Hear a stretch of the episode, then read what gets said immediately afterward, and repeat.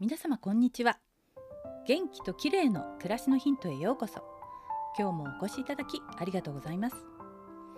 皆さん疲れを回復するためにどうしていますか？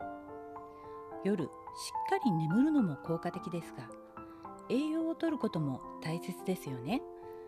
そこで今日は疲労回復のために効果的な栄養素をご紹介します。疲れたと感じるのは肉体的疲労のほか精神的疲労や神経的疲労などがありますがいずれも体の中に活性酸素がたまることが原因であると言われています。活性酸素は細菌やウイルスを攻撃して体を守る役割がありますが過剰に増えてしまうと疲労や老化の原因となってしまいます。そこで活性酸素から体を守る抗酸化作用のある栄養素を摂ることが大切なんです。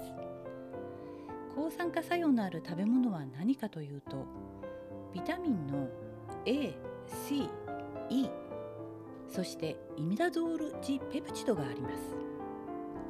イミダゾール G ペプチドは鶏の胸肉やマグロ、カツオなどに含まれる成分で活性酸素を除去して疲労感の軽減に有効であることが近年の研究で示されています。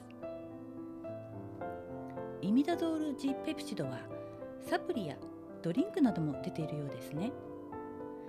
鶏の胸肉を 100g くらい食べることで十分量を摂取できるといいます。ただし効果が出るのは毎日摂取して2週間目くらいからなので普段から取り続けていて初めて効果が感じられるようです。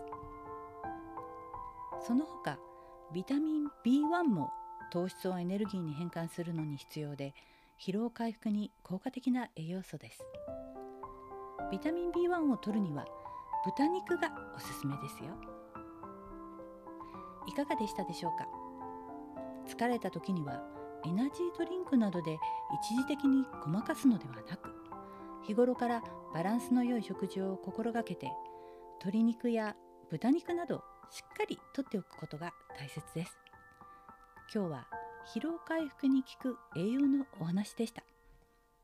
最後までお聞きいただきありがとうございます。またお会いしましょう。友吉ゆき子でした。